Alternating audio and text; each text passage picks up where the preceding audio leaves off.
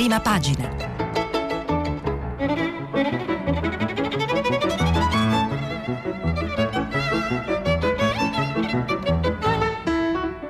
Questa settimana i giornali sono letti e commentati da Martino Cervo, vice direttore del quotidiano La Verità. Per intervenire telefonate al numero verde 800 050 333. Sms WhatsApp, anche vocali, al numero 335 56 34 296.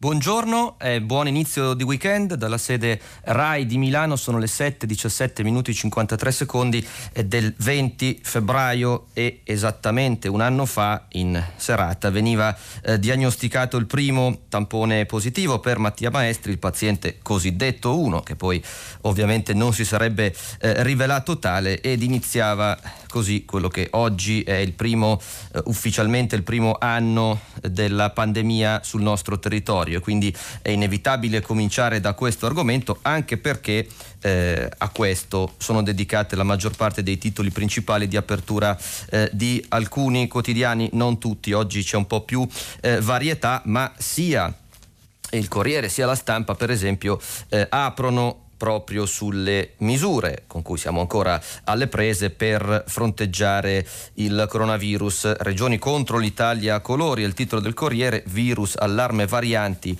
da marzo nuova eh, stretta. Oggi è il quotidiano di Torino quello eh, che alza più l'allarme eh, sulla eh, gestione della pandemia e dedica pagina 2 e 3 alla cosiddetta stretta in arrivo, così titola il pezzo di Paolo Russo a pagina 3 della stampa, mentre a pagina 2 eh, il pezzo poi arriva in pagina eh, 3 dello stesso eh, giornalista, eh, boom di contagi e ricoveri, scatta l'allarme. In realtà la stessa tabella di pagina 2 mostra un andamento relativamente stabile di nuovi ricoveri in terapia intensiva e di aumento dei contagi eh, giornalieri nell'ultimo mese, ovvero dal 19 di gennaio allo stesso giorno eh, del mese corrente, eh, se correda la pagina anche eh, una documentazione grafica dell'indice RT che è allo 0,99, dunque un soffio sotto il valore unitario eh, nel nostro paese con differenze anche marcate tra l'1,23 calcolato per la provincia autonoma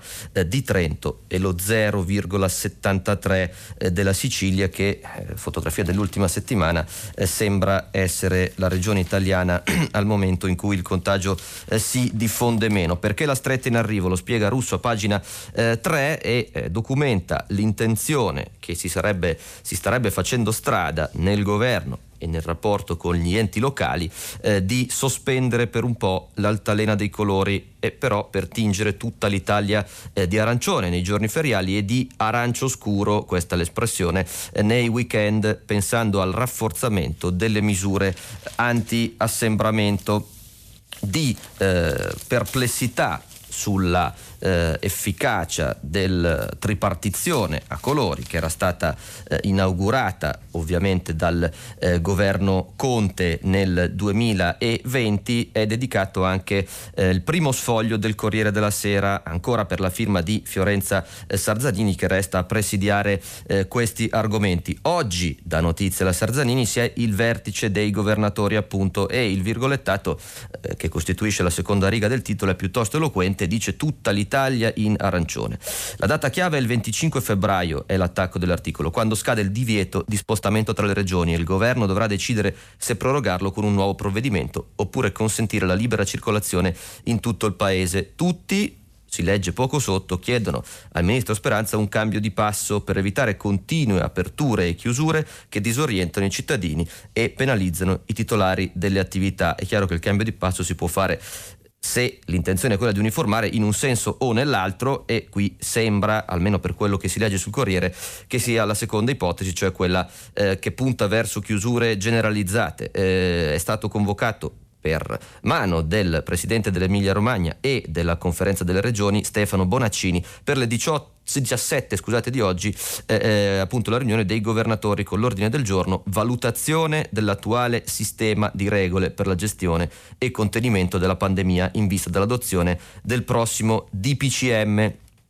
e questa sigla che è diventata eh, famosa con lo scorso esecutivo è proprio uno dei nodi da sciogliere. Infatti chiude l'articolo eh, una delle questioni più complesse da affrontare è se proseguire con questo tipo di strumento eh, amministrativo normativo in continuità con il governo Conte oppure scegliere un decreto che limiti gli spostamenti e fissi le regole. In questo modo sarebbero poi i ministri e gli stessi governatori a intervenire con ordinanze specifiche. La prima indicazione in merito arriverà appunto questa sera dalle regioni e nei prossimi quattro giorni sarà il governo a tracciare la strada per la gestione della pandemia. Sempre il Corriere intervista eh, eh, Luca Zaia, che in qualche modo eh, anche lui parla a nome dei eh, governatori, l'intervista eh, firmata Monica Guarzoni titola Sulle restrizioni decidiamo insieme e ora servono più dosi per le eh, vaccinazioni. C'è un contrasto tra la volontà, almeno eh, superficiale di immagine, tra la eh, volontà apparente di procedere con una continuità delle chiusure delle cosiddette frontiere eh, regionali, quantomeno dei confini tra eh, le regioni tuttora in vigore, e l'apertura del sole 24 ore di oggi, che invece recita le frontiere UE devono restare aperte. Il quotidiano economico eh, con la firma di Santilli, eh, l'articolo prosegue a pagina 2, eh, dà conto infatti della lettera che il eh, ministro, neoministro delle infrastrutture Enrico Giovannini ha mandato alla commissaria UE Trasporti e eh, nel quale solleva eh, i disagi recentemente verificatisi al Brennero e chiede sostanzialmente una apertura delle frontiere che garantisca il funzionamento del mercato unico ed eviti interruzioni, si legge virgolettato, nella catena degli approvvigionamenti, pezzo appunto di Giorgio Santilli a pagina 2 titolato Giovannini alla UE, basta blocchi di merci in frontiera e dalla frontiere a un altro problema ovviamente relativo alla pandemia, più spiccatamente eh, sanitario, è dedicato un altro articolo del Sole 24 ore, un'analisi di Federico Mereta a pagina 3 del quotidiano e tocca un argomento più volte sollevato anche dagli ascoltatori di questa trasmissione nei giorni scorsi, il miracolo scientifico della corsa al vaccino e il ritardo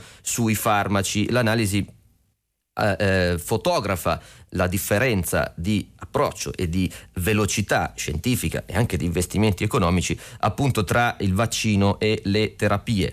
Eh, scrive Mereta, queste conoscenze si sono trasferite nelle terapie anche grazie all'impiego di farmaci mirati a contrastare questo fenomeno generalizzato dell'organismo con un progressivo miglioramento della prognosi di una patologia che ancora oggi purtroppo causa centinaia di decessi al giorno in Italia. Non abbiamo però un farmaco capace di spegnere l'infezione pur se ci sono stati progressi grazie al riposizionamento di medicinali già esistenti e ad una migliore gestione clinica del quadro. Si attendono ancora risultati davvero significativi per gli anticorpi monoclonali che pure potrebbero risultare in futuro armi estremamente utili ma che al momento anche per la necessità di essere somministrati nei primi giorni dall'infezione, non hanno risposto alle aspettative e quindi questa eh, dice, disarticolazione nei tempi tra lo sviluppo e gli investimenti dei vaccini e quelli anche normativi sulle eh, terapie, sui protocolli di cura, è un argomento decisamente interessante che oggi il Sole eh, fotografa. L'altro argomento che investe le prime pagine dei quotidiani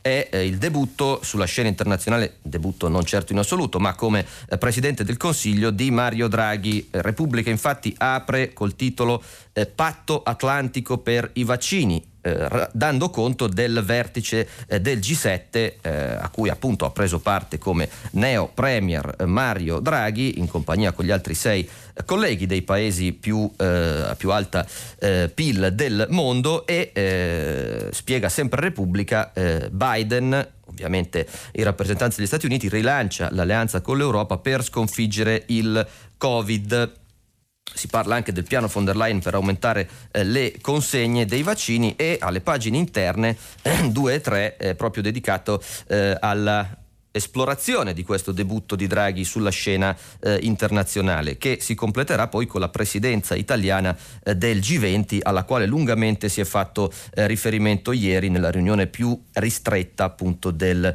G7. Patto globale per i vaccini del G7 i fondi per i paesi poveri. I leader, spiega Antonello Guerrera, pagina 2 e 3 di Repubblica, stanziano 6,2 miliardi di euro. Il 2021 una svolta, intesa anche sulle politiche ambientali e la ripresa economica economica. Un focus mirato sul ruolo del nostro Presidente del Consiglio è affidato invece a Tommaso Ciriaco e Roberto Mania, il debutto di Draghi conteso dai leader subito, salute e clima così eh, Repubblica eh, denota il ruolo dell'Italia, anche il Corriere della Sera ehm, ha importanti approfondimenti su questo primo appuntamento e eh, in particolare c'è un focus di Marco Galluzzo a pagina 5 eh, del quotidiano titolato Il debutto del Premier, il primo compito, scrivere il piano per coprire il pianeta. Ecco, l'enormità della eh, responsabilità della presidenza italiana è esaltata da questo articolo che spiega appunto come toccherà al G20 e quindi alla presidenza italiana che ne ha il turno eh, in quest'anno coordinare per il futuro una risposta globale alle pandemie e nel caso esplorare anche la possibilità specialmente attraverso il Global Health Summit di Roma, di un trattato globale sulla salute. Addirittura il nostro paese, spiega Galluzzo, potrebbe essere chiamato a predisporre lo schema di un piano mondiale di vaccinazione che punti a coprire tutti i paesi oggi sono almeno 130, che non hanno ancora ricevuto nemmeno una dose di vaccino contro il Covid. Eh, Draghi avrebbe eh, in mente due concetti chiave, spiega sempre Galluzzo. Primo, il valore della trasparenza eh, delle regole come bene pubblico, eh, sulla salute come bene pubblico eh, globale e eh, il fermo rispetto degli obiettivi internazionali sugli accordi climatici. Vedremo dunque questa sfida che si prospetta per il nostro eh, Presidente del Consiglio che ehm, esiti avrà. Stando sempre sul piano sanitario e tornando a eh, Repubblica, a pagina 7 eh, c'è un'intervista a Yuri Gasparotti. Chi è Yuri Gasparotti? Un broker vaccinale. Molto interessante perché spiega alcuni eh, meccanismi. Nei giorni scorsi ci eravamo occupati eh, delle stock option dei, eh, degli amministratori delegati di CEO di eh, Big Pharma che avevano realizzato ingenti guadagni mettendole sul mercato dopo, gli, mettendo le azioni sul mercato dopo gli annunci relativi all'efficacia dei loro eh, sieri e qui parla appunto Gasparotti Broker farmaceutico, 48 anni, nato a Brescia, titolare di una società eh, con sede a Novigrad eh, e regolarmente registrata in Croazia, JG, che racconta come funziona il suo lavoro. Io sono un broker, dice intervistato da Giuliano Foschini e Fabio Tonacci a pagina 7 di Repubblica. Un promotore, lavoro con una grossa casa farmaceutica estera, della quale dice di non poter fare il nome, che ha opzionato da AstraZeneca un certo quantitativo di dosi di vaccino. Eh, non posso fare il nome, è una delle più grosse, non è in Europa, spiega. È tutto legittimo, questa casa farmaceutica X che ha opzionato le dosi di AstraZeneca sta cercando di piazzarle attraverso broker come me. Domanda, la casa farmaceutica ha fisicamente i vaccini? Risposta, no, nessuno si tiene le fiale in magazzino, rimangono al produttore fino a quando il broker non stipula un contratto di vendita. Solo in quel momento si esercita l'opzione e le fiale escono dal sito di produzione di AstraZeneca per essere consegnate all'acquirente. Non c'è dunque un mercato parallelo, c'è il mercato. Neanche io, spiega sempre il broker, posso vendere a un privato, un ospedale o un RSA, ho l'obbligo di fare proposte a enti statali o regionali. Infatti si è discusso e è state investite anche le procure delle offerte fatte ad alcune regioni, in particolare Veneto e l'Emilia Romagna. Ma se AstraZeneca ha dosi in più nello stabilimento belga, perché non le consegna agli Stati membri rispettando il contratto? Chiede, eh, chiedono i due giornalisti di Repubblica. E risposta è eh, non lo so, l'equivoco è questo, ma eh, non so cosa dire. Chi fissa il prezzo? Altra domanda. A me lo dice la casa farmaceutica con cui lavoro, ma non lo decide neanche lei. Viene stabilito sulla piattaforma COVAX, ideata da Bill Gates.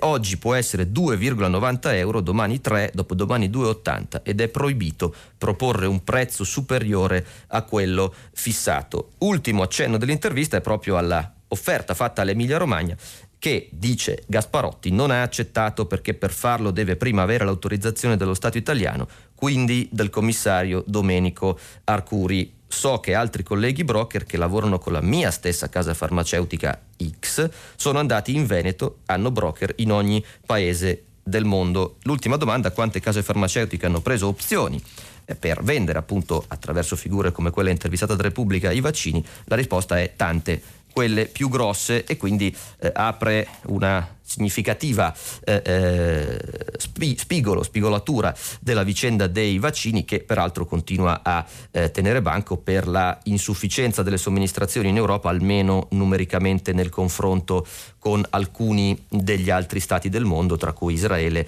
Stati Uniti e soprattutto eh, Gran Bretagna. Che ci siano eh, ci sia molto da scrivere e da capire su tutto ciò che regola e ruota attorno non solo ai vaccini ma anche ai dispositivi di protezione e alle figure eh, a metà tra pubblico e privato che diventano decisive in una fase eh, come questa. Lo si capisce anche con un approfondimento sulla eh, vicenda eh, legata in qualche modo all'inchiesta sulla struttura commissariale eh, del commissario appunto Arcuri sulla verità perché oltre al commento di Maurizio eh, Belpietro che rimarca il fatto che anche il Financial Times si sia occupato dello scandalo Arcuri snobbato così eh, sulla verità eh, in Italia, eh, anche Giacomo Amadori, vice direttore con François de Tonquedec, dedicano un approfondimento al mediatore di Arcuri, ovvero eh, Benotti, quegli affari tra Benotti e Finmeccanica grazie al eh, PD e si legge, e pagina 2 l'articolo prosegue, 2 e 3, gli affari di Benotti con Finmeccanica grazie ai Renziani, il mediatore in contatto con l'ex finanziatore del rottamatore, sentito sui nostri scoop il portavoce del giornalista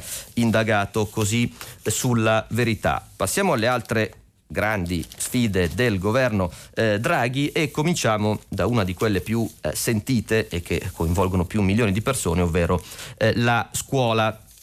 Repubblica, abbiamo parlato anche nei giorni scorsi delle prime mosse del ministro Bianchi, Repubblica, pagina 9, dà conto del no dei docenti alla scuola a giugno, proposta di cui eh, si era parlato proprio ieri mattina in molti articoli. Maturità, tesina decisa entro aprile e dunque l'articolo di Corrado Zunino a pagina 9 eh, fotografa la reazione dei sindacati alla proposta di Draghi di proseguire con il calendario per attutire le carenze eh, didattiche ovviamente nell'anno della pandemia. Si può prendere in considerazione, ma serve un progetto, lo dice Francesco Sinopoli, segretario della FLC CGL. Si possono fare recuperi mirati per chi è rimasto indietro, non generalizzati, non in tutti i cicli.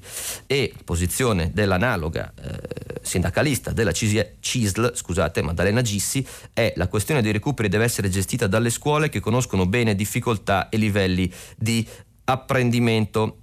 Quanto poi agli esami, niente scritti anche nel 2021, la pandemia è sempre tra noi, eh, spiega Corrado Zunino, e caricare di pesi una generazione che non sa se avrà accumulato i giorni minimi di lezione sarebbe troppo. L'esame per la seconda volta sarà affidato a un largo orale quest'anno eh, reso più articolato rispetto a quello dell'anno scorso. Sempre di scuola parla la stampa, stavolta a pagina 8, che dà conto di una reazione un po' piccata dell'ex ministro Azzolina che fa sapere il ministro Bianchi ha deciso di copiare la mia proposta dello scorso anno quella relativa agli esami. Spiace saperlo dai giornali. Il quotidiano di Torino, sempre a pagina 8, pubblica poi un po' di eh, utili focus sui singoli temi della scuola e spiega eh, chi sarà esaminato dalla maturità, non tutti ammessi, tornano le bocciature a deciderle, spiega la stampa, sarà il consiglio di classe. Veniamo alle conseguenze politiche dell'inizio eh, dell'esecutivo eh, Draghi che secondo i giornali impattano ancora sempre soprattutto sul Movimento 5 Stelle pagina 12 e 13 del Corriere della Sera sono infatti dedicati con diverse titolazioni e approfondimenti a eh, un eloquente occhiello che lega le due pagine e recita Il movimento nel caos. Alessandro Trocino, specializzato sulle eh, evoluzioni appunto del partito fondato da Beppe Grillo, racconta a pagina 12 eh, che la decisione di espellere i parlamentari, e sono tanti, 31 tra Camera e Senato, che hanno votato no alla fiducia al governo Draghi è sostenuta, dice, da Beppe Grillo e dal capo politico Vito Crimi, ma le cose non sono così semplici perché il movimento ha regole tutte sue per niente chiare. Infatti si legge poco sotto che per mettere fuori gli iscritti serve una procedura attivata sì dal capo politico, ma poi presa dai probi viri, che sono tre e qui, nota Trocino, il surreale raggiunge picchi notevoli perché a decidere sulla sorte di decine di parlamentari all'unanimità, come dicono alcuni, o a maggioranza per altri, sono Fabiana Dadone, ministra che molti ritengono non più legittimata come probiviro, Jacopo Berti, ex consigliere veneto, Raffaella Andreola, consigliera comunale di Villorba, località nel Trevigiano. Chi è l'Andreola? Nessuno o quasi la conosce peraltro eh, molti sottolineano come Crimi non sia più in carica, lo sostiene anche Davide Casaleggio, ma lo nega Beppe Grillo e quindi anche le procedure per queste espulsioni eh, eh, creano problemi a quella che comunque è e resta la prima rappresentanza parlamentare quantitativa eh, nell'aula eh, tra eh, Palazzo Madama e Montecitorio. Altri articoli, come dicevo, a questi si esibisce sia Massimo Franco, quel grillismo destabilizzato dalla perdita di Palazzo Chigi, sia il retroscena di Emanuele Buzzi, Di Maio in corsa per il direttivo con Azzolina e Taverna, da conto anche dell'incontro tra Di Maio e il capo eh, leghista, sappiamo che ci sono stati diversi incontri tra i leader di partito ora eh, alleati, sia Marco Imarisio che commenta l'enigma irrisolto dei eh, 5 stelle, così il Corriere della Sera completa il focus. Avevamo accennato ieri al ritorno di fiamma, tra virgolette, eh, con Antonio Di Pietro e con il simbolo di Italia dei Valori, proprio come possibile ombrello eh, simbolico de, di un ipotetico nuovo gruppo dei dissidenti grillini in Parlamento e eh, Repubblica continua a dare eh, credito alla ipotesi. A pagina 13 la diaspora grillina da Di Pietro a Di Pietro, il populismo in fuga torna al suo fondatore, è il, eh, l'analisi di Stefano eh, Cappellini che descrive così a suo avviso la parabola eh, del Movimento 5 Stelle, da Di Pietro partita e Di Pietro finisce. È il simbolo in naftalina dell'Italia dei valori, il gabbiano, animale noto nella capitale per la sua bocca buona, che potrebbe permettere di fare gruppo autonomo in Parlamento ai dissidenti grillini che non vogliono morire draghiani. Di Pietro e Beppe Grillo del resto hanno avuto a lungo in comune l'architetto Gian Roberto Casaleggio, che nel primo decennio del secolo lavora per l'uno e per l'altro in senso letterale curava il blog di Beppe e il sito di Tonino, che aveva fiutato l'aria della politica via web e Casaleggio lo assunse anche come consulente al Ministero delle Infrastrutture. E poi chiude con una nota caustica, sotto le nuove insegne era tornato in Parlamento Lannutti. Di Pietro aveva fatto tanti errori, ma anche Grillo, è riportato il virgolettato eh, appunto dello stesso Lannuti, oggi Movimento 5 Stelle ribelle, tra virgolette, sul piano Draghi. Una volta venne in commissione a dire che le donne sono tutte puttane e i politici papponi. In seguito precisò che ci sono delle eccezioni. È importante precisare, qui torna Cappellini a scrivere, ora Lannutti lascia Grillo per tornare tra le braccia del primo padre Tonino. Ci riprendiamo tutto quello che è nostro, chiude con citazione eh, eh, gomoriana mh, mm, Stefano Cappellini eh, su Repubblica. Veniamo al centrodestra perché come avevamo visto dalle pagine dei giornali nei giorni scorsi cresce il peso politico eh, del centrodestra dell'asse Forza Italia-Lega proprio alla luce delle defezioni grilline. L'idea di Salvini è l'analisi eh, sette giorni di Francesco Verderami che parte in prima pagina, continua a pagina 15 del Corriere e comincia così il centrodestra coltiva in Parlamento un'ambizione politica e non numerica, colorare un governo che non ha colore. L'articolo prosegue a pagina 15, come dicevo, e spiega meglio questo posizionamento eh, del Carroccio in asse con Forza Italia, conquistare Draghi, apparire cioè agli occhi dell'opinione pubblica come la forza che meglio asseconda l'azione di una personalità su cui il Paese mostra di fare eh, affidamento. Peraltro proprio nella pagina a fianco il Corriere riporta un sondaggio di Nando Pagnoncelli secondo cui l'indice di gradimento per Draghi in questo momento sarebbe al 69%. Eh, e dunque eh, la Lega cercherebbe di sfruttare questo consenso eh, accreditando la volontà del partito di apparire, scrive ancora Verderami, politicamente al fianco eh, di Draghi. Ma è la conclusione, colorare un governo che non ha colore e conquistare Draghi è un'operazione rischiosa che richiede grande perizia, come spostare i bastoncini al gioco di Shanghai, un minimo errore e si passa la mano, dice Verderami che i problemi di governo e per i ministri tutti e anche quindi quelli della Lega siano eh, tanti, lo si capisce cominciando ad affrontare il dossier Ilva che adesso è nelle mani di diversi ministri, ma primo tra tutti eh, Giancarlo Giorgetti, nuovo titolare dello sviluppo economico. L'apertura dell'economia, infatti, del quotidiano diretto da Maurizio Molinari è dedicata proprio all'Ilva e non solo. Golden Power per la siderurgia è il titolo eh, di pagina 22, firmato l'articolo da Marco Patucchi e comincia proprio così. Golden Power per la siderurgia, asse strategico di eh, del paese, ovviamente il riferimento è alla potestà legislativa di blindare alcuni asset dalle eh, conquiste o da investimenti eh, stranieri che possono alterare il controllo di alcuni settori militari, industriali o di sicurezza ritenuti strategici. Quindi l'articolo racconta di questo vertice eh, con appunto lo stesso Giorgetti, Orlando e i sindacati sul caso eh, Ilva. Eh, ricordiamo che c'è sempre lo spegnimento degli altiforni entro il, 13, il 14 aprile ordinato eh, dai tribunali e Giorgetti ha chiesto a Invitalia, si legge nell'articolo di Patucchi, di proseguire il percorso dell'accordo di dicembre scorso. Lo Stato dunque affiancherà ArcelorMittal prima al 40%, poi nel 2022 al 60%, una presenza pubblica che devia ovviamente la prospettiva del Golden Power verso altre partite siderurgiche, a cominciare dalla AST di Terni, messa in vendita dalla ThyssenKrupp e dunque l'idea di proteggere per legge alcuni asset industriali e con essi l'occupazione e i redditi si fa strada e vedremo come il governo proseguirà da questo punto di vista. Capitolo giustizia eh, riguarda in maniera frontale il riequilibrio eh, necessario e a volte eh, complicato tra i nuovi alleati. Simbolo perfetto di questo incrocio, anche piuttosto confuso, è il processo che è andato eh, in scena ieri, nel quale eh, Matteo Salvini, ex ministro dell'Interno, e oggi al governo con alcuni dei ministri che hanno contribuito e dei partiti che hanno contribuito a rafforzare le accuse eh, nei suoi confronti, è stato infatti protagonista l'udienza di eh, Catania nel quale il leader della Lega eh, è eh, ovviamente sotto accusa per aver impedito alcuni sbarchi di eh, migranti che si dirigevano verso il nostro paese. Ed è andato in scena un po' una riconciliazione tra posizioni politiche politiche eh, fino a poco tempo fa eh, agli antipodi. Eh, il giornale che dedica più spazio, l'apertura eh, con l'articolo di Mario Giordano a questo processo è La Verità. La Morgese e Di Maio, anche Conte sequestrava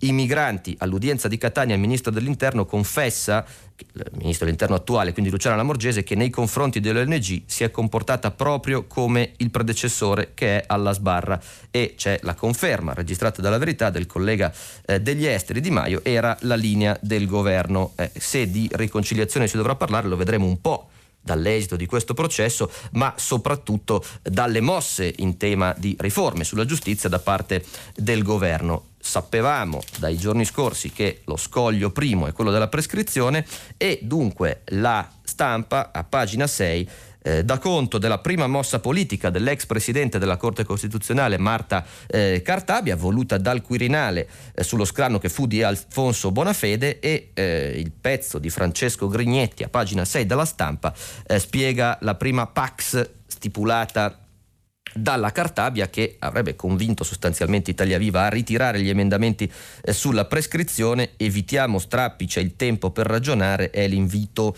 eh, della ministra, almeno come lo riporta eh, la stampa e quindi sarebbe stata disinnescata la prima mina proprio in tema di giustizia in attesa di capire come intenderà procedere Draghi che su questo ha fatto uno dei capitoli eh, fondativi almeno nel suo discorso di insediamento. Sulla Cartabia c'è una notizia non nuova ma eh, molto divertente e curiosa alla luce del nuovo incarico che ha preso appunto l'ex presidente della eh, consulta, eh, ne parla Walter Vecellio a pagina 6 di Italia Oggi con un richiamo in prima pagina, la notizia eh, già edita appunto è questa, nel carcere di Viterbo c'è un detenuto sottoposto al regime del 41 bis ne avevamo parlato nei giorni scorsi a proposito della morte eh, di Cutolo, che chiede di poter acquistare il libro Un'altra storia inizia qui. Ma eh, l'occhiuto e attento censore motiva così il no alla richiesta del detenuto. Il possesso del libro metterebbe eh, quest'ultimo in posizione di privilegio agli occhi degli altri detenuti e aumenterebbe il carisma eh, criminale. E gli autori del libro sono Marta Cartabia e il professor Adolfo Ceretti, docente di eh, criminologia. Mm, ecco, la notizia ovviamente prende tutta un'altra piega perché eh, Marta Cartabia dovrà nominare eh, il DAP e quindi mh, mm, probabilmente chi ha firmato questo no alla richiesta, eh, come dire, sarà interessante vedere che eh, esito eh, avrà in futuro visto il cambio di ruolo dell'autrice eh, del libro. CSM e magistratura sono al centro anche dell'apertura del giornale diretto da Alessandro Sallusti. Colpo al sistema, il CSM caccia il PM che cacciava Forza Italia. Si riferisce all'allontanamento del procuratore di Reggio Emilia che è stata confermata, che, che giungerebbe secondo eh, il giornale a conferma scusate, della tesi di Luca Palamara e cioè che sarebbe stato, si legge nel catenaccio della prima pagina, messo lì dal PD per aiutare i suoi politici, chi può dire la verità sulla giustizia è l'editoriale eh, firmato da eh, Alessandro Sallusti che eh, ovviamente insiste sulla vicenda essendo autore del libro intervista con Luca eh, Palamara dedicato proprio a, eh, questi, a questi temi. Peraltro il giornale stesso a pagina 3 eh, ospita eh, più che un'intervista il racconto di un'intervista radiofonica all'ex direttore del Corriere della Sera eh, Paolo Mieli e prima ancora eh, della stampa. E eh, in questa intervista eh, come riporta Luca Fazzo a pagina 3 del giornale Mieli ragiona proprio sulle sfide della giustizia per il governo Draghi e lo fa con toni abbastanza come dire sospettosi. Non faccio previsioni non ho notizie inedite da svelare di dice Mieli. Mi limito a osservare l'insegnamento della storia recente del paese. Negli ultimi trent'anni non c'è stato governo, soprattutto se aveva un'immagine forte, che non abbia avuto problemi con il sistema della giustizia. Guardo cosa bolle in pentola, dice Mieli. Vedo che un giornale come il Fatto Quotidiano è schierato dalla parte degli scissionisti. Ovviamente il riferimento è ai grillini che hanno votato no a Draghi. Dice tra le righe che Grillo si è rimbecillito e che quelli che hanno votato a favore del governo si sono accomodati. Sarebbe una libera forma di espressione giornalistica se non sapessimo che il fatto è un giornale molto caro alla magistratura più militante. Aspettiamo e vediamo, è l'allusivo eh, finale del virgolettato attribuito a Paolo Mieri dal giornale. E quindi eh, uno poi va a vedere che cosa dice il fatto che apre eh, attaccando l'ambiente in mano ai nemici dell'ambiente. Eh, la polemica è rivolta al neo ministro eh, della transizione ecologica Roberto Cingolani che si legge sulla prima pagina del quotidiano diretto da Marco Travaglio, si circonda di renziani e uomini di Confindustria. Pagina 4 e 5 sono dedicate proprio a questo, transizione poco ecologica è l'occhiello che fa il fatto, un lungo articolo di eh, Marco Palombi elenca le personalità di cui nel debutto al suo ministero, che dovrebbe essere un po' una delle motivazioni principali della partecipazione del Movimento 5 Stelle all'esecutivo Draghi, racconta appunto le personalità di cui si è circondato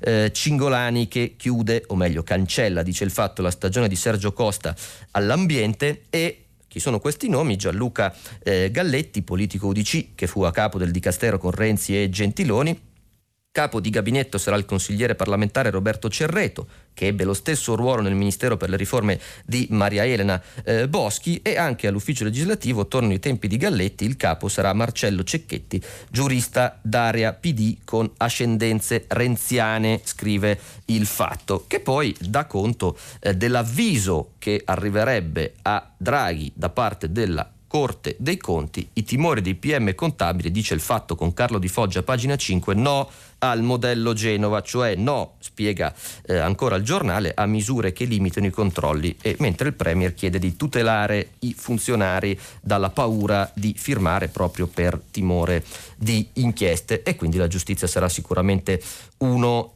dei temi più caldi. Lo testimonia anche una intervista questa volta eh, realizzata dal messaggero a eh, Sabino Cassese, che tocca un tema di cui si è spesso parlato, ma ha latitudini politiche forse molto diverse da quelle del eh, giurista e eh, ex membro della Corte Costituzionale e di numerosissimi consigli di amministrazione di società partecipate, Sabino Cassese dice, l'articolo eh, è un'intervista a firma di Diodato Pirone che parte dalla prima pagina e prosegue a pagina 7 del quotidiano romano, va abolito l'abuso d'ufficio e la Corte dei Conti smetta di giocare a fare il PM, curiosa la consonanza appunto con l'articolo del eh, fatto e dice sul messaggero Cassese Parlando dell'abuso d'ufficio, si tratta di un reato dai contorni troppo indeterminati, quindi la sua interpretazione si presta ad abusi, in particolare ad ampliamenti eccessivi. Va quindi soppresso e sostituito con fattispecie ben determinate, che si possono facilmente trarre dall'esperienza concreta e dalla giustizia eh, e della stessa, scusate, della stessa giurisprudenza. E poi l'attacco finale alla Corte dei Conti è stata dominata nell'ultimo cinquantennio dall'ambizione di operare come giudice piuttosto che come organo di controllo dell'amministrazione. Basti vedere come molti suoi uffici scimmiottino le procure penali. E insomma, visto che Cassese vanta un solidissimo rapporto con il nuovo ministro della giustizia con cui ha anche eh, cofirmato diversi eh, studi di natura accademica, eh, sarà molto interessante capire se effettivamente ci sarà un seguito a questa eh, proposta di abolire un reato di cui si è spesso molto eh, discusso in politica. Restiamo in ambito giustizia, ma cambiando completamente eh, latitudini geografiche, a pagina 18 della stampa con non eh, grande evidenza nelle pagine di economia e finanza, c'è però una notizia molto interessante, sentenza definitiva della Corte Suprema di Londra, Uber la svolta dei giudici inglesi, gli autisti sono dei dipendenti. Come eh, nota l'articolo siglato redazione economica, la Corte Suprema anglosassone ha dato torto su tutta la linea a Uber, stabilendo una volta per tutte che gli autisti impiegati a decine di migliaia sull'isola vanno considerati dipendenti, non collaboratori autonomi. La sentenza, spiega l'articolo, rappresenta una sconfitta strategica per la filosofia organizzativa di Uber, che in Gran Bretagna ha il suo mercato europeo più consolidato, sia sul terreno del trasporto passeggeri, sia su quello del delivery. E nota l'articolo che eh, eh dire, la conseguenza di un impatto cruciale anche su numerosi altri eh, business della cosiddetta gig economy è, può essere potenzialmente notevole e limitare la precarizzazione dei rapporti di lavoro.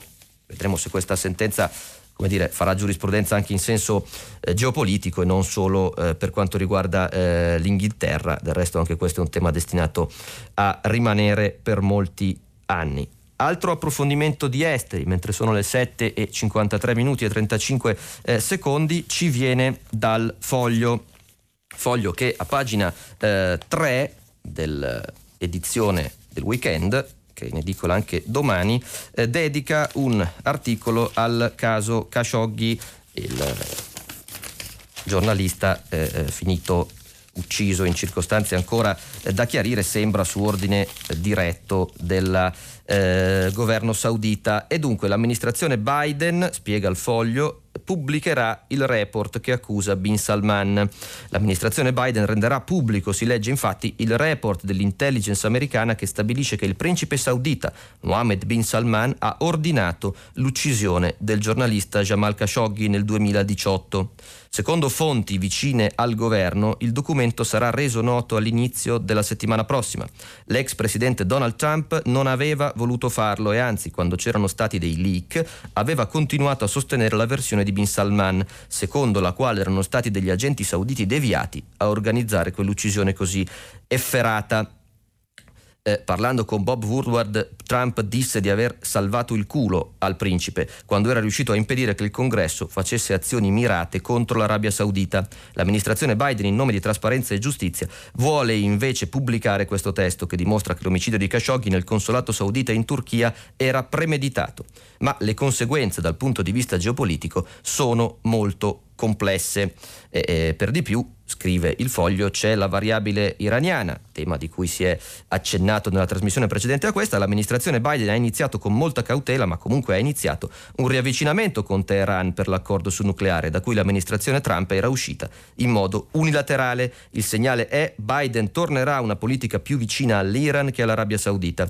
In realtà molti esperti dicono che l'obiettivo è di creare un nuovo equilibrio in cui ci sia dialogo, ma vengano puniti gli eccessi anche in violazione di diritti umani. La trasparenza sull'omicidio di Khashoggi e la chiusa dell'articolo è il primo passo. Ricordiamo che eh, il caso Khashoggi è tornato di recente nelle cronache anche politiche italiane per la eh, visita con intervista proprio a Bin Salman eh, concessa a Matteo eh, Renzi in Arabia Saudita, mh, dalla quale poi è dovuto rientrare per la crisi e della quale lui stesso ha rivelato eh, il compenso di una collaborazione con un fondo di investimenti eh, per 80.000 euro euro all'anno. Renzi aveva promesso di parlarne dopo eh, la crisi, vedremo se anche alla luce di queste novità dell'amministrazione eh, Biden ci sarà modo di approfondire questo tipo di legami. Avevamo parlato di Marte nei giorni scorsi, con, eh, ieri in particolare anche con gli ascoltatori, con l'arrivo della sonda che ha cominciato a comunicare dopo eh, l'arrivo coronato da successo sul pianeta eh, rosso e il giorno ha proprio in prima pagina la marziana e racconta eh, attraverso la vicenda di Teresa Fornaro, 33enne, un pezzo di Italia in questa avventura eh, spaziale. Infatti a pagina 12 l'articolo di Emanuele Baldi racconta la scienziata italiana il pianeta rosso, studierò le rocce per capire se c'è vita. Teresa Fornaro è appunto l'unica italiana della missione che sarà chiamata ad analizzare con i suoi colleghi i dati che arrivano da eh, Marte e impariamo così una parola eh, che è quella di ammartaggio, che si riferisce ovviamente all'atterraggio della sonda eh, sul pianeta. Teresa, 33 anni, è l'unica italiana tra i 13 participating scientist della missione e capo del team di supporto eh, fiorentino. Ha così affidato la scarica di adrenalina ai suoi polpastrelli nella chat degli addetti ai lavori e racconta un po' eh, le novità che possono venire da questa esplorazione se, come molti ipotizzano, sul pianeta rosso vivono davvero forme di vita unicellulari, batteri in grado di sopravvivere senza ossigeno, sfruttando l'energia chimica proveniente dall'ambiente, è una delle domande a cui deve rispondere questa missione. Sarebbe una rivoluzione epocale, dice Teresa, e, e, che è ritornata in Italia dopo un periodo di studio e lavoro in, negli Stati Uniti, in particolare a Washington. E c'è tempo ancora per un approfondimento sull'informazione eh, online che riguarda Umberto Eco. Eh, ieri avevamo eh, festeggiato, celebrato, ricordato il quinto anniversario della scomparsa del filosofo e scrittore. Eh, lo fa anche l'inchiesta.it che pubblica eh, un eh, estratto di un libro che va appunto in libreria in questi giorni, La filosofia di Umberto Eco, edito dalla nave di Teseo, e pubblica un estratto proprio a firma del filosofo filosofo che racconta la genesi di alcuni suoi notissimi eh, capolavori e eh, dice non ho mai pensato ai miei romanzi come alla dimostrazione di alcune teorie eh, filosofiche, ma è successo che molti lettori hanno trovato nei miei romanzi posizioni filosofiche. Ho accettato queste letture ma senza approvarle o respingerle, bensì partendo dal principio che a volte un testo è più intelligente del suo autore e dice cose che l'autore non aveva ancora pensato. Racconta poi quali sono questi filamenti filosofici alla base di alcuni dei suoi capolavori, dal nome della rosa al pendolo di Foucault, l'isola del giorno prima, Baudolino, eccetera, eccetera, e poi eh, accenno un altro passaggio, ovviamente il testo è eh, lungo e eh, complesso e eh, racconta appunto per esempio nel, nel pendolo di Foucault eh, doveva entrare in gioco, scriveva Eco, una pluralità di lingue a causa della diversa nazionalità e cultura dei personaggi. Nell'isola del giorno prima è stata la natura stessa del mondo in cui inizia la storia a determinare non solo lo stile ma anche l'effettiva struttura del dialogo e il costante conflitto tra narratore e personaggio. Eh, a Umberto Eco è dedicato anche eh, un allegato a eh, Repubblica che oggi appunto eh, eh omaggia i suoi lettori di una serie di interventi, sono bustine di Minerva soprattutto, eh, di Umberto Eco col libro Perché, piccolo testo, perché i libri allungano la vita, spigolature di lettere e arti. Sempre con Repubblica ci sono eh, Robinson e l'inserto D, mentre come ogni sabato con il Corriere c'è Io e Donna. Sono praticamente le 8, quindi ci risentiamo a tra poco per il filo diretto. Martino Cervo, vice direttore del quotidiano La Verità, ha terminato la lettura dei giornali di oggi. Per intervenire chiamate il numero verde 800 050 333 sms whatsapp anche vocali al numero 335 56 34 296. Si apre adesso il filo diretto di prima pagina. Per intervenire e porre domande a Martino Cervo, vice direttore del quotidiano La Verità, chiamate il numero verde 800 050 333. Sms WhatsApp, anche vocali, al numero 335 56 34 296. La trasmissione si può ascoltare, riascoltare e scaricare in podcast sul sito di Radio 3 e sull'applicazione Rai Play Radio. Buongiorno, le 8, 4 minuti 10 secondi, bentrovati al filo diretto. Sentiamo se ci sono già eh, telefonate. Pronto? Buongiorno. Buongiorno. Sono Flavia e chiamo dalla provincia di Udine. Prego, Volevo sottoporre alla sua opinione una mia riflessione. Nessuno, dico nessuno, eh, esperti, giornalisti, ascoltatori, solleva l'obiezione che eh, la destra che adesso viene osannata come salvatrice della patria perché entra nel governo Draghi e lo sostiene, è la stessa che dieci anni fa ci ha portato sull'orlo del default. Tutto qua. Grazie, grazie. Ecco, su, su, diciamo, sul, sul, default del, immagino si riferisca alle parole pronunciate da Mario Monti all'insediamento nel novembre eh, 2011. L'allora Premier sostanzialmente disse che c'erano da prendere alcune misure, riforma delle pensioni e eh, innalzamento drastico dell'IMU, di fatto una patrimoniale sulla casa perché altrimenti eh, non ci sarebbero stati più risorse per eh, diciamo, pagare stipendi e pensioni stesse. Mm, è stata ampiamente discussa e anche sostanzialmente smentita dal fatto che poi l'intervento eh, della Banca Centrale Europea si è rivelato come eh, diciamo, il punto di svolta eh, decisivo per eh, uscire dal dramma degli spread, tanto più nel periodo eh, della pandemia, nella quale evidentemente se gli spread fossero eh, stati collegati ai fondamentali economici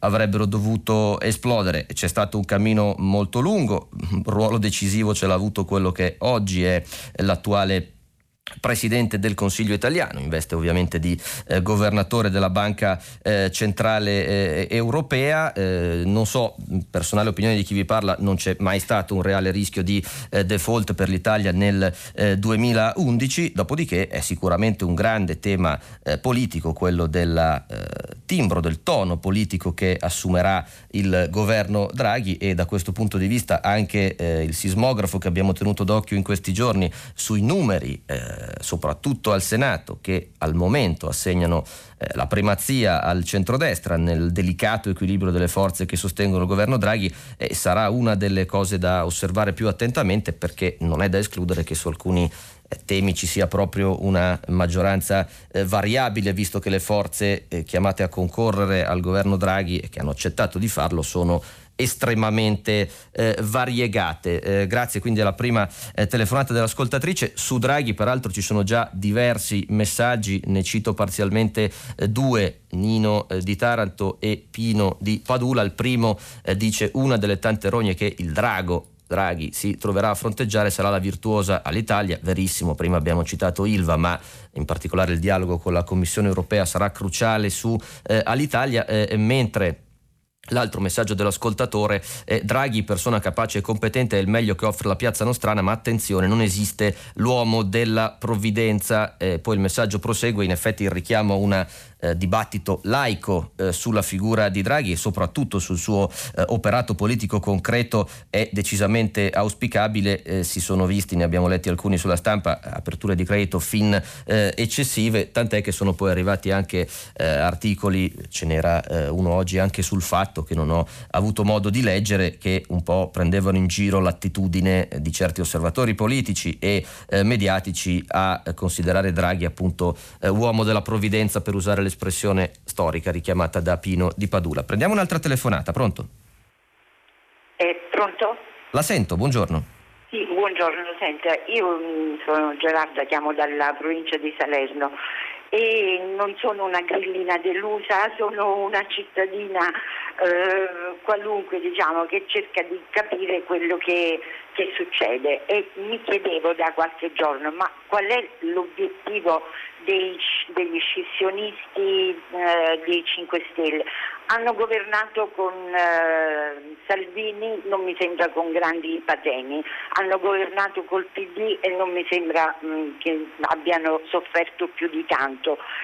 Quindi mi chiedevo qual era l'obiettivo diciamo, vero di questa scissione, cioè oramai loro non sono più un movimento di opinione da tempo, per cui hanno deciso al loro interno di entrare comunque nella gestione della res pubblica di questo paese e la politica credo sia fatta anche di compromessi, voglio dire io ho una certa età per cui delusioni, pizzichi sulla pancia, insomma la mia generazione se n'è data tanti per continuare ad mm. essere diciamo, lucida e cercare di voglio dire, se uno si dà l'obiettivo di eh, fare qualcosa per questo paese, è chiaro che sono, si rinuncia a delle cose, ma mh, la pretesa di continuare ad essere un movimento di piazza e eh, stare al governo insomma è un, è un, dilemma che avrebbero dovuto porsi o che si sono posti anche Grazie. Da, da tempo. Grazie Quindi, Gerarda. Prego. Okay. No, no, la domanda è molto, è molto, chiara, peraltro nella sua semplicità è sacrosanta, nel senso che eh, quale sia l'identità politica attuale di tutto il Movimento 5 Stelle all'idea eh, delle scelte relative a Draghi è una domanda eh, eh, che, la, che, la, realtà non può impedire di porsi, infatti eh, campeggia su molti giornali, anche i dibattiti ospitati eh, dal fatto che è storicamente vicino a questa fascia di elettorato sono molto significativi da questo punto di vista. Oh, le ragioni ovviamente vanno chieste, degli scissionisti cosiddetti tali, vanno chieste anzitutto a loro. Non si può escludere che ci sia obiettivamente un problema di tra virgolette, coscienza, ovvero eh, pur all'interno di compromessi eh, digeriti dal movimento, l'alleanza con la Lega a cui faceva riferimento l'ascoltatrice, poi quella col PD, può essere che eh, porre la fiducia e votare la fiducia eh, a Draghi e a tutto ciò che esso comporta, come anche simbolo di un sistema eh, eh a, a, fronte del quale il Movimento 5 Stelle si è posto come eh, di rottura, sia stato considerato un po' troppo da alcuni eh, di loro. Ci possono essere anche eh, comprensibili ragioni eh, personali e di prosecuzione o meno dell'attività politica. Non dimentichiamo che il combinato disposto tra la riforma voluta proprio dal Movimento 5 Stelle eh, di riduzione, anche dal Movimento 5 Stelle, eh, di riduzione dei eh, parlamentari, riduce in sé le probabilità di essere eh, rieletto nel proprio gruppo, le, riedu- le, riduce ancora di più prevedibilmente per il Movimento 5 Stelle perché se non si dimostrerà capace di invertire eh, la china è quasi sicuro che c'è stato un forte calo nei consensi che lascia eh, presupporre che a una prossime elezioni politiche i posti a disposizione, le percentuali raggiungibili dal Movimento 5 Stelle potrebbero essere un po' distanti dal 33% del marzo del 2018. Quindi penso che ci sia un mix eh, di questi calcoli. È vero che radunarsi in un eh, gruppo, magari riunendosi con altri delusi in anticipo eh, che oggi sono al misto o in altre eh, piccole formazioni in Parlamento, potrebbe dare eh, nuova linfa e magari eh, permettere una riarticolazione politica che si richiami alla purezza del Movimento 5 5 Stelle. Questo lo vedremo eh, nell'incastro che eh, partirà col semestre bianco e si concluderà prima o poi con nuove elezioni. Sentiamo se c'è un'altra telefonata. Pronto? Buongiorno. Buongiorno. So, sono Antonella e chiamo da Pesaro. E dica. volevo intervenire in merito all'approfondimento sugli ITS che è stato fatto ieri a tutta la città ne parla. Sì. Ora è evidente che se la maggior parte delle persone non ha neanche capito a cosa si riferisse Draghi con valorizzazione dell'ITS, è evidente che queste scuole superiori vadano valorizzate e mh, mm, proprio la, la, questione si commenta da sola.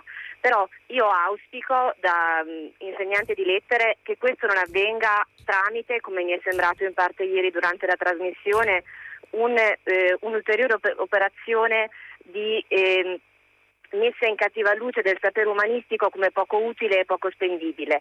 Siamo in un mondo in cui domina il brutto, in cui persone anche di rilievo non sanno come si usa piuttosto che, in cui c'è un problema di via di estinzione non solo di animali e pianti ma anche di parole.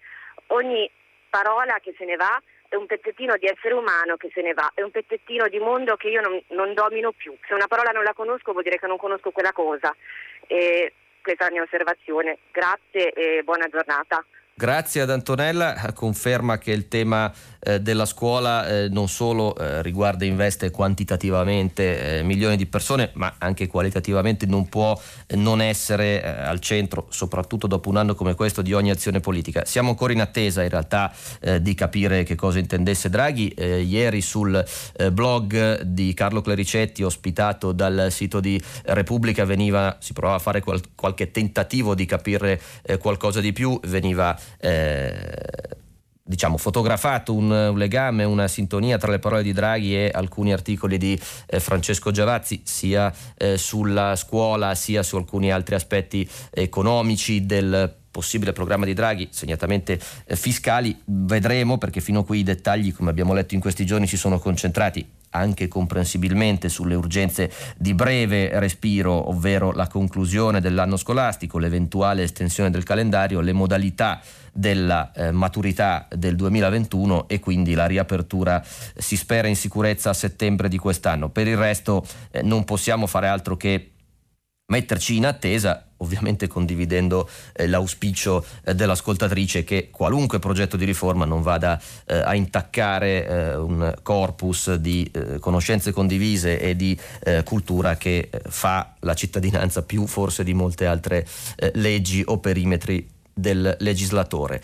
Eh, ci scrive Lori, non so per cosa stia il diminutivo, da Torino, governatori che tristezza, non esistono i governatori in Italia, vi sono i presidenti di regione, eh, inoppugnabile la notazione, governatore è una sintesi eh, giornalistica, ma la dizione corretta è quella di presidenti di regione, è vero che il termine governatori spesso viene usato anche per eh, solleticare l'ego di alcuni di questi eh, protagonisti che poi assurgono anche eh, sulla scena nazionale e lo vediamo anche in questi giorni. Sentiamo la prossima telefonata pronto? Eh, pronto, sono Antonio da Cagliari. Buongiorno. Buongiorno. Eh, volevo intervenire sulle affermazioni che ha fatto il professor Cassese circa il fatto che la Corte dei Conti indurrebbe i funzionari pubblici alla paura della firma e quindi a non assumere eh, provvedimenti, a adottare provvedimenti amministrativi per timore di una condanna al risarcimento. Vorrei dire solo due cose, che la Corte dei Conti condanna solo se sussiste il requisito della colpa grave, quindi una gravissima negligenza in capo al funzionario, non una semplice colpa o una semplice leggerezza. È vero che ci sono delle norme confuse e di difficile interpretazione, ma questo non può essere certo addebitato alla Corte dei Conti, ma semmai al legislatore che emana norme così complesse e sovrapposte. In ogni caso la Corte dei Conti tiene conto di queste difficoltà in sede di giudizio di responsabilità e laddove c'è una certa confusione normativa tende assolutamente nella stragrande maggioranza dei casi ad assolvere. Depotenziare la Corte dei Conti nella sua funzione di condanna al risarcimento significherebbe deresponsabilizzare i funzionari amministrativi che si sentirebbero ancora più liberi di non comportarsi con quella accuratezza che invece devono eh, recare nel loro nella loro attività amministrativa. Tutto qui. Grazie, le chiedo scusa, mi è sfuggito il suo nome, ma... Eh, Antonio. Grazie, Antonio. mi scusi, mi era, mi era sfuggito. Ehm, Antonio, grazie della eh, notazione eh, preziosa sulla Corte dei Conti. Eh, in effetti eh, poi l- a volte il vero problema di questo ente amministrativo è proprio quello di riuscire poi a, a, a esigere le, le, i denari che spesso chiede anche in cifre cospicue eh, perché poi intervengono altre, altre, logiche. Il dibattito aperto da Cassese è su due fronti, lo ricordiamo, il primo appunto è quello citato dall'ascoltatore da Cagliari, il secondo è quello del reato di eh, abuso d'ufficio. Vedremo le conseguenze mh, di questo sasso gettato nello stagno, è chiaro che l'esito di questo non può essere un, un liberi tutti sul fronte eh, del controllo eh, amministrativo. Pensiamo peraltro alle recenti polemiche che ci sono state proprio sul commissario Arcuri, eh, cui il decreto che lo ha incardinato come responsabile della struttura commissariale assegna una sorta di eh, scudo proprio proprio rispetto al potere ispettivo e sanzionatorio della Corte dei Conti. Quindi anche questo tema ha numerosi ricadute in particolare in tempo di eh, pandemia. Sentiamo la prossima telefonata, pronto? Buongiorno, eh, sono Cinzia, chiamo dalla provincia di Arezzo e il mio intervento è sulla giustizia perché sinceramente io ho 63 anni e, non credo nella giustizia italiana, sono convinta che ci sia un sistema profondamente mafioso che ci sta governando da parecchi decenni e che schiaccia eh, la popolazione nella sua totalità. Per fare un esempio pratico, e mi dispiace parlare di me, ma sono convinta che ci si ritroveranno parecchi italiani, eh, io mm, dal 2006 ho un processo per poter entrare eh, in possesso dell'eredità di mio padre e, io vivo in camper, nel senso che questo processo continua ad avere eh, rimandi, appelli per sentenze scritte male, nessuno paga per la cattiva gestione di questo processo. Ho un altro processo in corso eh, perché il padre di mio figlio non ha mai pagato un centesimo e, e, quindi altre risorse, però adesso tutto quello che è l'asta giudiziaria è tutto rimandato. Cosa c'entra l'asta giudiziaria su un signore che non paga gli alimenti, che è proprietario? Sì, adesso no, non entrerei troppo nel merito non, non, avendo, non, avendo, la possibilità ovviamente di sentire eh, la, la controparte. Si può concludere sull'osservazione? Le sono sì, grato. L'altra, l'altra, che mi tocca, eh, denu- mi tocca eh, fare un processo contro l'Inps perché ho de- dei diritti acquisiti prima del 1995 a livello pensionistico okay. e, ne- e non mi vogliono dare la pensione. Quindi tutta una serie di risorse bloccate da un sistema che mi spiace, io considero totalmente maschilista, che dà la mano alla violenza eh, su carta bianca del, del, degli uomini che ci circondano e che schiacciano soprattutto la, la, le, le, donne con tutte le loro problematiche, riducendoli praticamente ai minimi termini. Ringrazio eh, Cinzia per la sua testimonianza. È chiaro il problema che pone al di là dell'esito personale, ovviamente in bocca al lupo per le sue diverse eh, vicende eh, giudiziarie, non potendo sentire la, eh, la controparte non, non, volevo dedicare troppo tempo a questo, ma il problema che pone ovviamente eh, invece non solo merita, ma è al centro dell'osservazione eh, anche di, di, molti giornali che abbiamo letto oggi. Lo stesso Draghi si è impegnato proprio sulla questione dei tempi della giustizia civile, vedremo se affronterà anche il capitolo di quella penale. Da questo punto di vista credo che anche nell'ottica del sistema delle correnti a cui con termini molto forti l'ascoltatrice è sembrata fare eh, riferimento, sarà decisivo osservare le prime mosse del nuovo inquilino di Via Arenula, appunto Marta Cartabia, che sta componendo la sua eh, eh, squadra e probabilmente i distacchi che dal CSM e da varie articolazioni della eh, magistratura arriveranno a eh, collaborare con il ministro ci diranno molto di ciò che eh, potrà avvenire nei prossimi mesi. L'auspicio ovviamente non solo per Cinzia, ma per chiunque è nel sistema giudiziario è che eh, da questa situazione di eh, in qualche modo eh, sospensione della politica eh, e dall'arrivo di una personalità non espressa dai partiti in via Renula possano esserci eh, passi in avanti. Il dubbio è se, come dire, un periodo comunque breve di legislatura e che dovrà comporre le istanze dei diversi partiti, molto diverse eh, tra loro, che compongono la maggioranza del governo Draghi, possa dare eh, lo spazio e il respiro necessario per un'azione eh, realmente riformatrice. Questo ovviamente lo vedremo solo nel tempo. Grazie a Cinzia per averci aperto una finestra su questo tema. La prossima telefonata, pronto, buongiorno. Buongiorno, sono Carol da Padova. Buongiorno. Buongiorno, chiedo a lei e eh, a tutti gli ascoltatori di prima pagina e, e attraverso voi anche alla Ministra per la, per la famiglia e per le pari opportunità se davvero credete che i pannolini per i bambini e gli assorbenti per le donne siano un lusso da tassare con l'IVA 22% con, come i gioielli. E se è così che sono un lusso, vuol dire che siete tutti convinti che noi donne dobbiamo usare stracci, lavarli. E alla faccia delle pari opportunità nel mondo del lavoro delle donne. Grazie a Carla, se ho capito bene il, il nome. Eh, grazie. Però Ah, mi scusi Carol, ecco, infatti avevo capito male. Grazie. Eh, lei fa riferimento a quella che un, un po' volgarmente è stata chiamata eh, tampon tax, cioè l'imposta sul valore aggiunto applicata a sorbenti, tamponi e eh, cose simili e della quale c'è stato più volte un tentativo di eh, intervento da parte del legislatore proprio per eh, alleviare la spesa di questo eh, tipo di consumi. È un elemento di dibattito molto interessante, appunto, mh, mm, che non può essere, come dire, eh, tacitato o eh, messo sotto banco, eh, anche la questione dei pannolini che pure attiene eh, leggermente a un comparto eh, diverso si pone in questa, in questa, ottica. Ci sono state diverse, anche all'estero, diversi eh, interventi, in alcuni casi riusciti da parte del legislatore, evidentemente è un bene di, di consumo pressoché inevitabile, per cui è da un certo punto di vista comprensibile che il fisco si concentri su questo, ma dal punto di vista ovviamente del consumatore l'ottica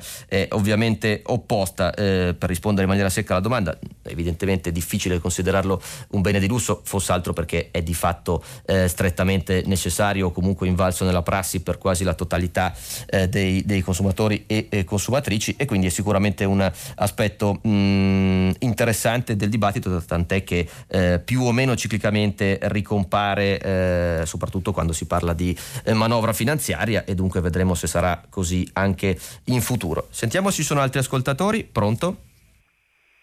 Pronto, buongiorno, sono Peppe dalla provincia di Torino. Buongiorno, buongiorno a tutti.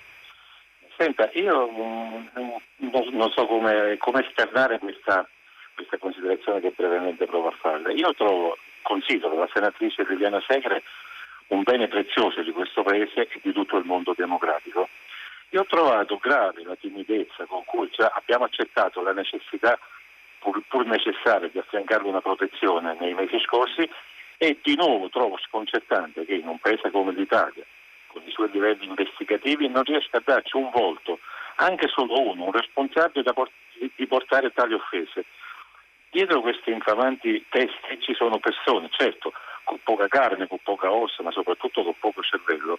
Ecco, io pretendo che dalle massime istituzioni prenda un impegno pubblico a mettere tra gli obiettivi primari di dare un volto, un nome a uno di questi meschini e schifosi individui. Io provo da rabbia, provo a pensare, immaginare che il negoziante mio sotto casa, l'insegnante delle mie figlie, possa essere uno che ha questa manina e invia questi criminali messaggi tra l'altro una persona che eh, dovrebbe essere un simbolo per tutti, cioè, eh, se toccano Liliana Segre, eh, per usare le frasi retoriche, toccano me e toccano milioni di persone. Quindi mi sembra che lo, lo, lo teniamo a bada in un modo molto, molto leggero, molto, molto morbido e, e, a me me ne fa una gran parte. Volevo un suo parere. Grazie Peppe anche per la chiarezza con cui ha espresso il suo pensiero. Eh, ricapitolo per eh, gli ascoltatori che non avessero eh, presente eh, di cosa sta parlando eh, l'ascoltatore da Torino sostanzialmente la senatrice Segre che già eh, era, dire, aveva eh, avuto un momento di eh, visibilità pubblica quando aveva partecipato alla fiducia eh, per il governo eh, Conte in qualità di ovviamente senatore eh, a vita, nei giorni scorsi ha accettato di farsi riprendere e intervistare facendo in qualche modo da testimonial, spero non suoni brutta la parola, per la campagna vaccinale, essendo nell'età che adesso viene vaccinata nominata in particolare da Regione Lombardia, la senatrice ha accettato di rispondere a alcune domande e di mostrarsi pubblicamente mentre eh, si accinge appunto alla, alla somministrazione. Eh, si è attirata sui social eh, una serie devo dire fortunatamente eh, ridotta di mm, messaggi direi irriferibili eh, eh, di, di, di, insulto eh, eh, decisamente per quale parola sgradevole è eh, poco. E questo però, e vengo al punto sollevato eh, da Peppe, risolleva la posizione da tenere sia dal punto di vista dell'opinione pubblica dove viva Dio, mi pare che non manchino eh, le condanne, quasi non, non, ci sarebbe neppure bisogno eh, di, di, di, dirlo, ma ovviamente invece va, va, ribadito, e anche però dal punto di vista dell'azione eh, giudiziaria. È stata peraltro aperta una inchiesta che potrebbe portare all'identificazione eh, di queste persone che, prodotto, protette dall'anonimato di nickname, eh, eh, si sono abbandonate a queste ingiurie abbastanza schifose. Se è importante pressoché impossibile, credo, non condividere eh, il giudizio dell'ascoltatore, c'è da interrogarsi però appunto sulla opportunità da un lato eh, nel dare eh, spazio a queste che fortunatamente sono frange eh, ultra minoritarie che evidentemente si sentono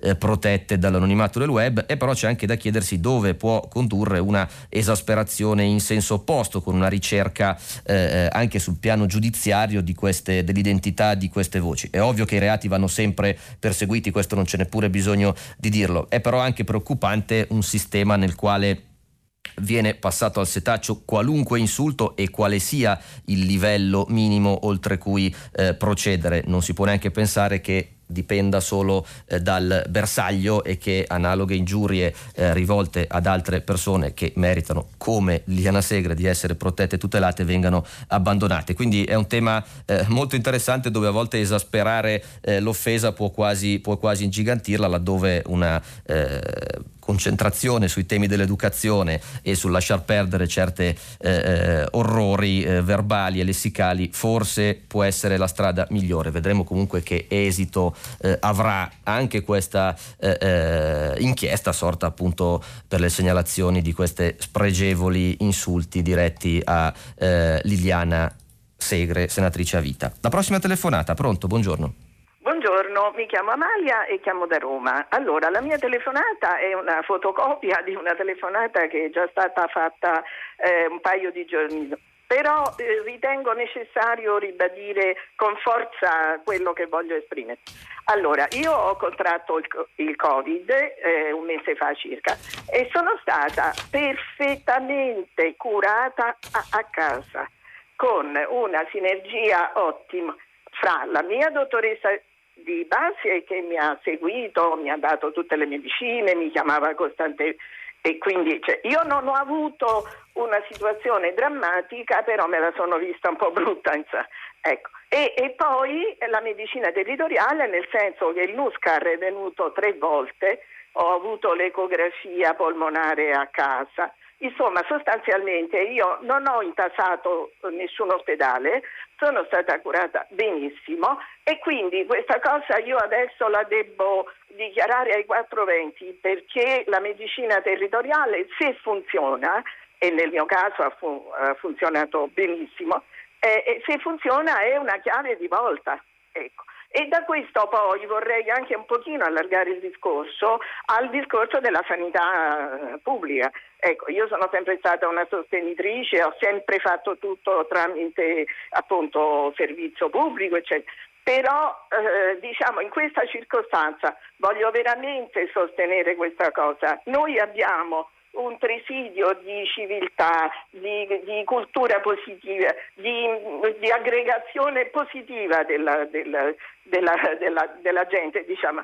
Eh, e, e, non lo dobbiamo perdere, lo dobbiamo difendere, potenziare, difendere con le unghie e con i denti.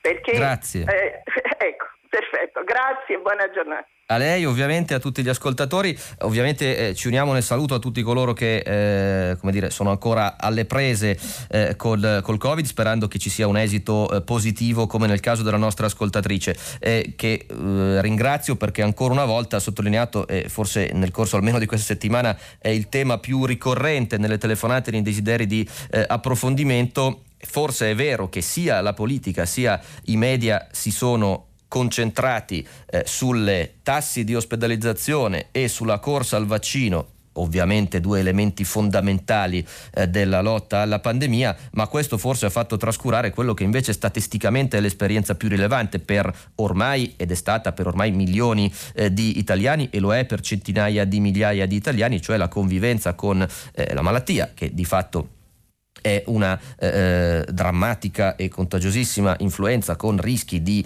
eh, eh infezioni sia lato polmonare, sia come spiegava l'articolo del Sole 24 ore che abbiamo letto ad altri eh, organi o parti eh, del corpo, ma che nella maggioranza statistica eh, dei casi viene risolta eh, eh, a casa. E dunque l- la concentrazione, il dibattito, il ragionamento sui protocolli, eh, la libertà farmacologica delle cure domiciliari è sicuramente un argomento che viene troppo sottovalutato perché la maggior parte delle persone hanno un decorso e dunque merita un'attenzione anche statistica all'esito Ministro delle Malattie che ci ha documentato la nostra eh, ascoltatrice. Quanto poi alla preziosità di un sistema sanitario eh, universale come quello italiano, beh, poche eh, fasi come queste, anche nelle sue carenze, ce l'hanno eh, fatto capire. Fino a poche settimane fa si discuteva eh, di MES come apparente strumento eh, indispensabile per potenziare la sanità pubblica, oggi non se ne parla di fatto più, ma resta ciò che il MES avrebbe dovuto o potuto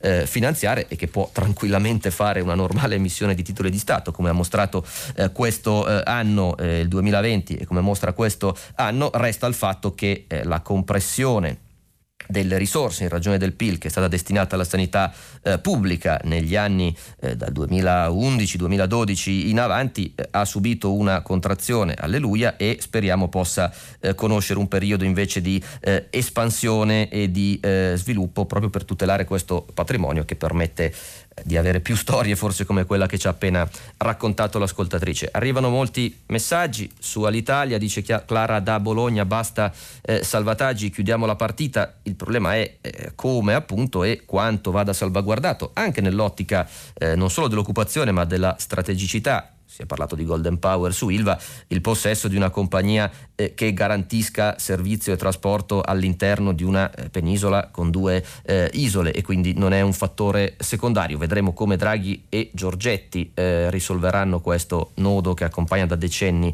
la politica industriale del paese. Elio da Belluno eh, è, si mostra dispiaciuto alle 8.21 per la mancanza dell'esame di italiano alla maturità. I ragazzi dice non sono più in grado di esprimere un pensiero eh, compiuto e Draghi e company preferiscono l'intelligenza artificiale a quella umana. Questo non lo so, di sicuro il tema del potenziamento didattico eh, della scuola in, dopo un anno di didattica a distanza è un altro tema che accanto quello della sanità eh, sarà decisivo. Sentiamo se c'è un'altra telefonata. Pronto, buongiorno. Buongiorno, se ci sono io mi chiamo Francesco e telefono dalle, dalle estreme campagne a nord del comune di Roma. Eh, allora, ehm, va bene, io le volevo parlare delle assurdità della nostra burocrazia a partire da un piccolo coso eh, privato. Allora, però diciamo, mh, mm, mi permetto di dire che riguardo all'IVA, eh, noi abbiamo l'IVA del 22% anche sulla carta igienica, quindi non è questione di essere maschilisti, no, è proprio questione di delirio delle nostre. Che, che la vogliamo commentare? L'IVA del 22% sulla carta igienica. E, e, e al 22% anche eh, l'IVA sul pellet, che è il combustibile dei poveri, tra l'altro. Uh-huh. E con ciò ci ricolleghiamo al mio intervento. Eh, noi viviamo in una piccolissima, cioè la mia compagna, in una, in una modesta abitazione all'estremo della campagna, all'estremo nord di Roma, eh, piuttosto freddina e vorrebbe migliorarla con questi incentivi che ci sono. Eh, il problema è che come, come migliaia di milioni di abitazioni non è né una villa singola né un condominio vero e proprio, perché sono due appartamentini sopra ad alcuni negozi commerciali. Questo dal, dal, da queste leggi del 110% vanno, vanno nel pallone. Quindi non si sa, tutti i commercialisti interpellati non sanno come risolvere questa cosa. Eh, in ogni caso, solo per accedere alle pratiche bisognerebbe tirare fuori un 700-800 euro per andare a rivedere nel comune di Roma se la casa è tutta regolare, la casa non è abusiva, non è stata fatta di straforo, sta lì in mezzo, la vedono tutti, è stata comprata e rivenduta due volte, cioè quindi se c'è qualcosa che non va è il comune che ci deve pensare, fare e dirci se è stata, non è stata rialzata perché non c'è niente e questa è la cosa. Abbiamo pensato di fare allora lo sconto del 65%. Prego un po' di sintesi, que... soprattutto sulle questioni sì, personali, allora, così arriviamo al certo, punto. Grazie. Sì, e veniamo al punto. Quindi, quindi, diciamo che questo 110% non ha previsto quello che cambia nel 90% in tantissime case, cioè che non c'è un condominio vero e proprio neanche le solo ville. Per, per, gli altri sconti, allora io, un mio amico olandese con cui sono in contatto, lui ha dovuto fare un lavoro a casa, ha portato la fattura del fornitore del materiale, la fattura dell'operaio, una foto dei lavori, l'ha mandata al comune punto e basta, lì è finito. Da noi bisogna rifare la dichiarazione di inizio lavori, che pure per quella bisogna chiamare un, un, un geometro e tutto quanto. Poi non basta.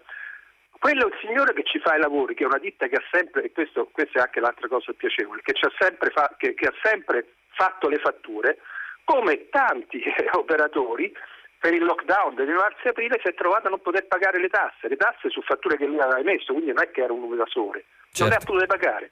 Quindi lui adesso non può farci il lavoro in sconto Quindi lei si pensa che è assurdo, lo Stato che ha, un suo debitore gli dice io non ti faccio lavorare, in modo che non mi pagherai mai più, ma mi pare una cosa normale.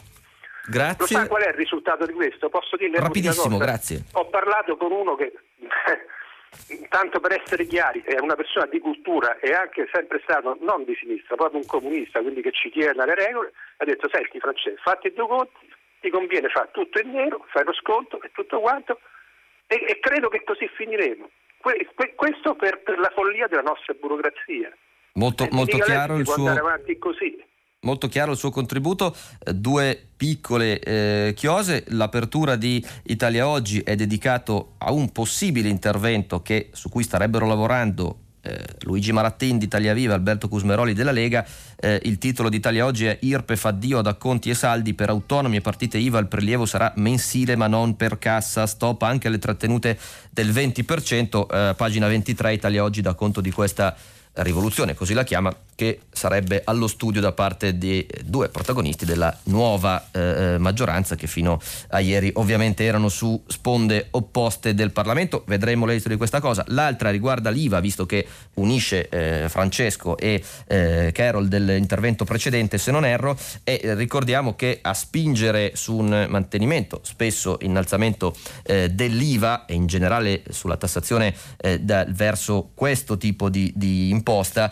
è primariamente l'Unione Europea in quanto le risorse proprie, ovvero il, ciò che va a costituire il bilancio dell'Unione eh, stessa è costituito nel caso italiano da un 11% eh, dell'IVA e dunque ogni eh, aumento di IVA e in generale una, ogni parte dell'IVA che eh, paghiamo va a comporre il bilancio eh, comunitario e dunque dal punto di vista politico va tenuta credo presente questa eh, pressione da parte del, dell'UE perché un calo dell'IVA andrebbe a diminuire come gettito anche la composizione del bilancio comunitario. rassicuro l'anonimo ascoltatore che ehm, dice che il, il giornalista che commenta la Segre non sa pronunciare la parola antisemitismo, che eh, la si può e la si deve eh, pronunciare. Eh, gli insulti alla senatrice erano talmente grotteschi da eh, essere anche al di là e al di sotto della eh, categoria dell'antisemitismo, parola che comunque non ci sono problemi a eh, pronunciare. Sentiamo se c'è un'ultima telefonata. Pronto? Pronto, sono Emilio della provincia di Treviso.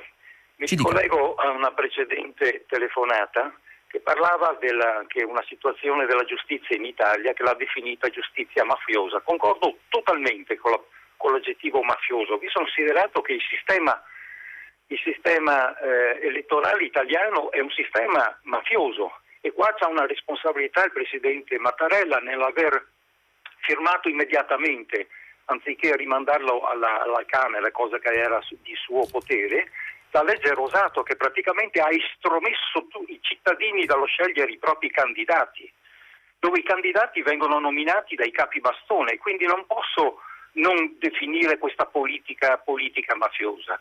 Oltre a questa osservazione e quindi le conseguenze che derivano poi da una giustizia che non è, che è ingiusta. D'altra parte qualsiasi qualsiasi nazione civile si basa su due architravi, istruzione e giustizia. Queste sono le due architravi che sono state entrambe tutte distrutte da, da questi politici. Ma mi ricollego all'amico Draghi, di cui io sono uno tra i 25% di italiani che non accettano la nomina di Mario Draghi come Presidente del Consiglio, non per partito preso, ma perché, come mi insegnavano i miei vecchi, è attraverso il passato che si costruisce il futuro. Io purtroppo mi ricordo tante cose del signor Draghi, il quale era sulla tolda della nave Britannia nel 1992 quando venne svenduto, molte, vennero svendute molte aziende pubbliche italiane che funzionavano benissimo e soprattutto quello che ricordo è che quando era alla Banca d'Italia ha autorizzato la banca il Monte Paschi di Siena ad acquistare Anton la banca antoniana a un prezzo folle. Anton Veneta, sì. Pre... E, e, e, di chi era la, la banca antoniana? Era di, della banca Santander, di proprietario è Botin, che appartiene alla superloggia Opus Dei.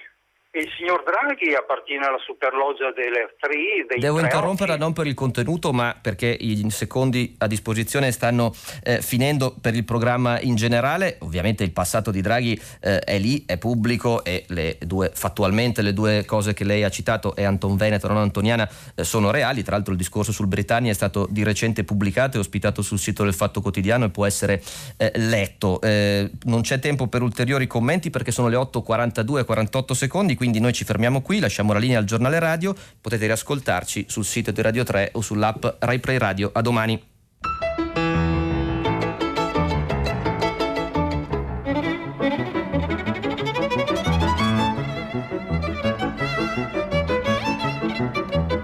Martino Cervo, vice direttore del quotidiano La Verità, ha letto e commentato i giornali di oggi. Prima pagina è un programma a cura di Cristiana Castellotti. In redazione Maria Chiara Beranec, Natascia Cerqueti, Manuel De Lucia, Cettina Flaccavento, Giulia Nucci. Posta elettronica, prima pagina, chiocciolarai.it. La trasmissione si può ascoltare, riascoltare e scaricare in podcast sul sito di Radio 3 e sull'applicazione Rai Play Radio.